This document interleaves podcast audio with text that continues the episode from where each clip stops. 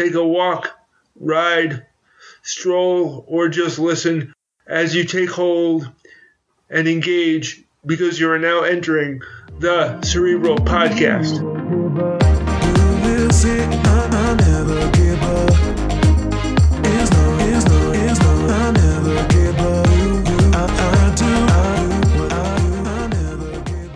Joke of the day. When does closed captioning sometimes strengthen vision? Answer. When you may not see better at first, but closed captioning might help you see by understanding things better. Thought of today comes from Helen Keller. She was an American author, political activist, and lecturer. She was also the first deaf-blind person to earn a Bachelor of Arts degree. She said, The only thing worse than being blind is having sight but no vision. Hello and welcome back to the Cerebral Podcast. This is episode 34. Thank you for joining me today. December is a month to prepare for the holiday season and get ready for the new year. For the month of December, I will be talking about disabilities and literature. Today, I am talking about some of the negative attitudes of disabilities and literature. Next, I will be talking about the blind prophet Tiresias in Oedipus Rex. After that, I will be talking about book therapy, or as it's better known, bibliotherapy. Finally, in this week's Rite of Passage Experiences, or ROPE, I will be talking about how I turned an oxymoron into a real world Christmas experiment. All I ask for you to do is to listen for one or two things, for one or two ideas to take away from this episode. Now, let's get started. According to a research paper on disabled individuals in American literature from Alliant International University in California, disabilities have often reinforced negative stereotypes. The stereotypes generate fear, sadness, and even hatred. Many characters with disabilities are used as negative plot tools. Disabled people are portrayed as helpless, super abled and inspirational, or deformed or evil monsters. Because disabled people didn't fit into the American ideal, they became less desirable and more stigmatized to the able bodied community. Disabled characters were used as a negative plot device so that able bodied characters could deal with their own fears or become more aware of their prejudices. There was an ancient Greek tragedy written by Sophocles. In the play Oedipus Rex, Sophocles uses Tiresias as the symbolism for knowledge, power, and fate. In Oedipus Rex, Tiresias is blind in the physical sense, but his knowledge surpasses all. He knows the secrets behind the destruction of the Greek city of Thebes. And it is ironic because he is blind, but this gave Tiresias a bigger meaning. Because of social changes in the last half of the 20th century into the 21st century, attitudes towards negative representations of disabilities changed. The Americans with Disabilities Act in 1990 and inclusion efforts have reduced the stigma of disabilities. The change in attitudes and laws left open the possibilities for more positive role models and main characters in modern literary fiction. As another option, there is an approach called bibliotherapy. The basic concept behind bibliotherapy is to read and discuss children's books with an adult facilitator such as, as a teacher, counselor, or librarian that address challenges and uncomfortable topics or social issues. Students can thereby reflect on the issues and find solutions to difficult and complex issues in their lives. As such, bibliotherapy supports students' social emotional growth by allowing them to connect with the issues that are presented in the stories they read. According to goodtherapy.org, bibliotherapy is a therapeutic approach that uses literature to support good mental health. It is a versatile and cost effective treatment option often adapted According to Wikipedia, many therapeutic stories are written for specific individual needs, but practitioners have also used them to build psychological resilience when groups and communities face challenges. For example, therapeutic storytelling can play a role in creating an inclusive classroom and work communities. Therapeutic stories are sometimes referred to as healing stories. In the US, the National Storytelling Network has a special interest group called the Healing Story Alliance. In this week's Rite of Passage Experiences, or ROPE, I want to talk about my experiences with oxymorons. Oxymorons are figures of speech or literary devices where two words have contradictory meanings. Some examples include jumbo shrimp, awfully good, and blind visionary.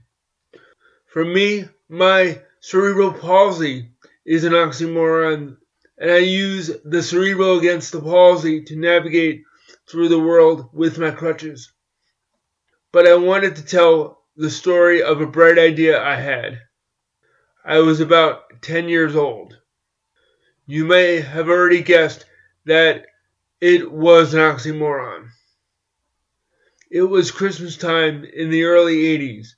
My family and I in, were in my family and I were in the process of decorating the Christmas tree.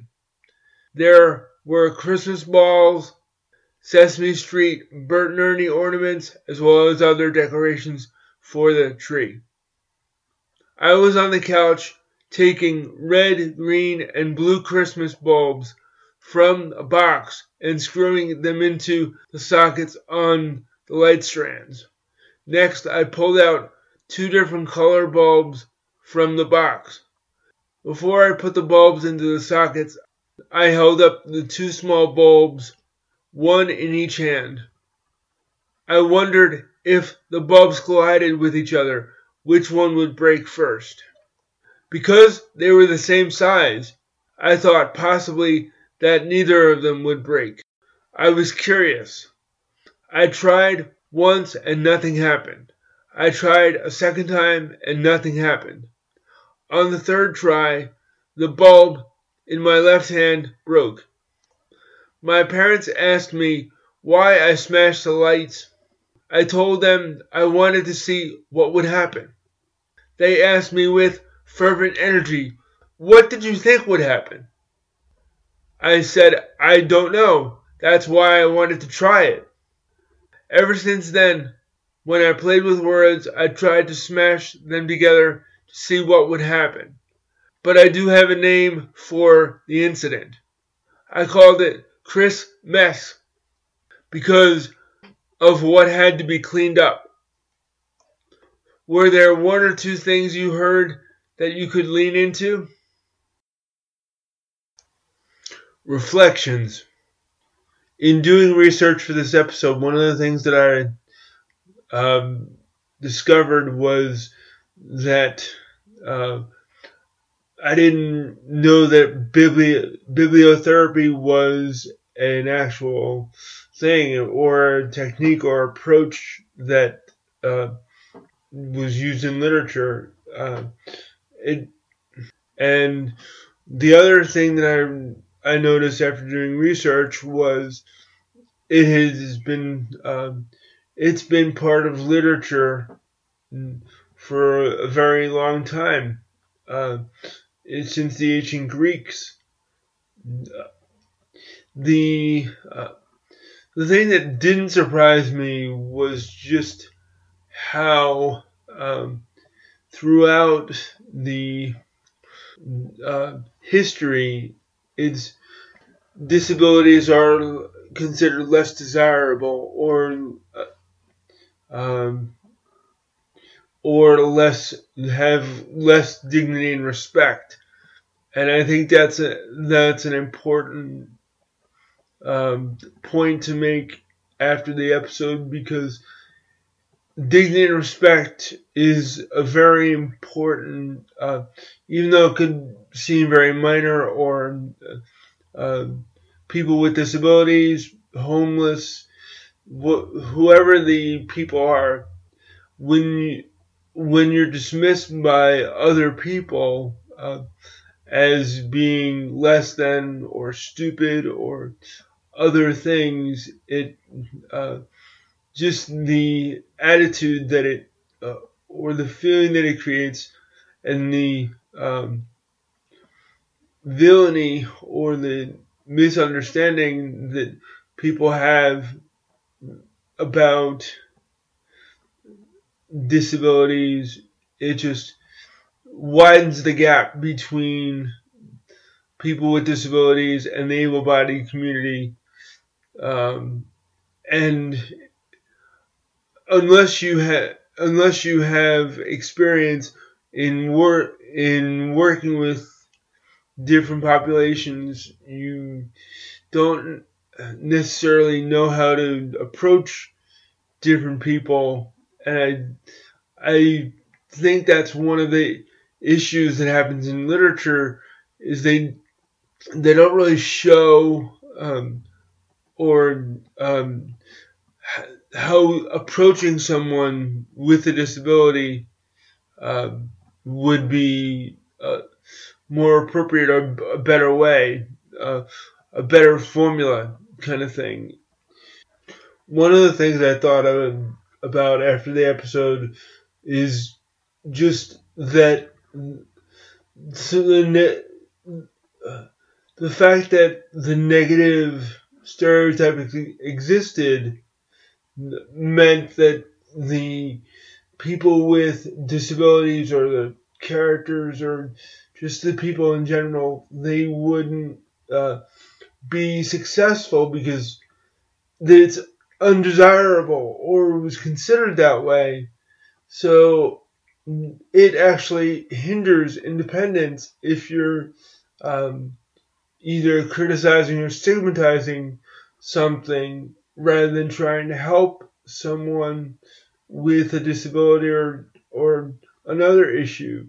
And uh, the other thing that I thought about too was, and this goes back to the episodes in November is about the medical fragility um, and the life course theory and some of the other things where there's still a big misunderstanding that crutches are tools, wheelchairs are tools. Uh, they're not only medical devices, even though people that don't have disabilities see them as medical devices.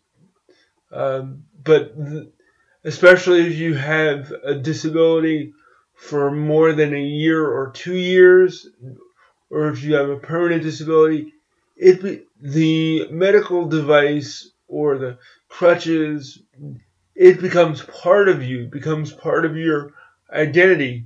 And I think that's one of the fundamental misunderstandings that people have just in general in society with un- the understanding of disabilities. I think the fear that people have with medical devices just reflects their own fear that they're afraid of losing their own abilities and it's not really about the person or people people with disabilities, but it's about their own concerns or fears that they don't want to confront. And that's a it's a continuing issue between the medical and social model uh, and people in society what are they what are they responsible for? And feeling responsible versus doing something that helps people get better.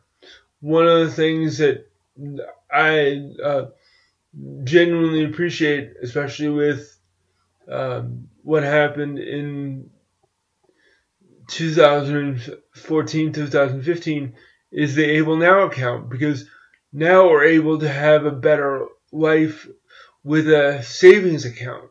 I mean, just having a savings account, the Able Now account, makes life easier and more sustainable and more livable. And ABLE stands for a better life experience. Uh, many different states have Able Now or something similar to that, where it's about helping someone be independent. And I think the negativity that exists in a lot of the literature um, just prevents people from becoming more independent. Um, in the next episode, episodes in December, I'm going to be talking about Freak the Mighty and Wonder and A Christmas Carol. So look I look forward to talking to everyone about those uh, those pieces of literature. Thanks for letting me uh, reflect and ramble. Thank you for allowing me to be a voice inside your head. Please share this podcast with someone you know. Were there one or two specific things that you learned or liked would you mind joining and sharing it on the Cerebral Podcast Facebook group? You can listen to the show on Podbean, iTunes, Google Play, and Spotify, or wherever you find your podcasts. Thank you to the listeners who support the show on the Cerebral Podcast Facebook group. I invite you to join the group. You can also email the show at the podcast at gmail.com or send questions, comments, or ideas for the show. And remember, it takes effort to be vulnerable, be accountable, and be respectful in the way you treat others and yourself. You can be the biggest variable in your life when you take ownership. Now, Take hold, engage in your world. You are now leaving the Cerebral Podcast.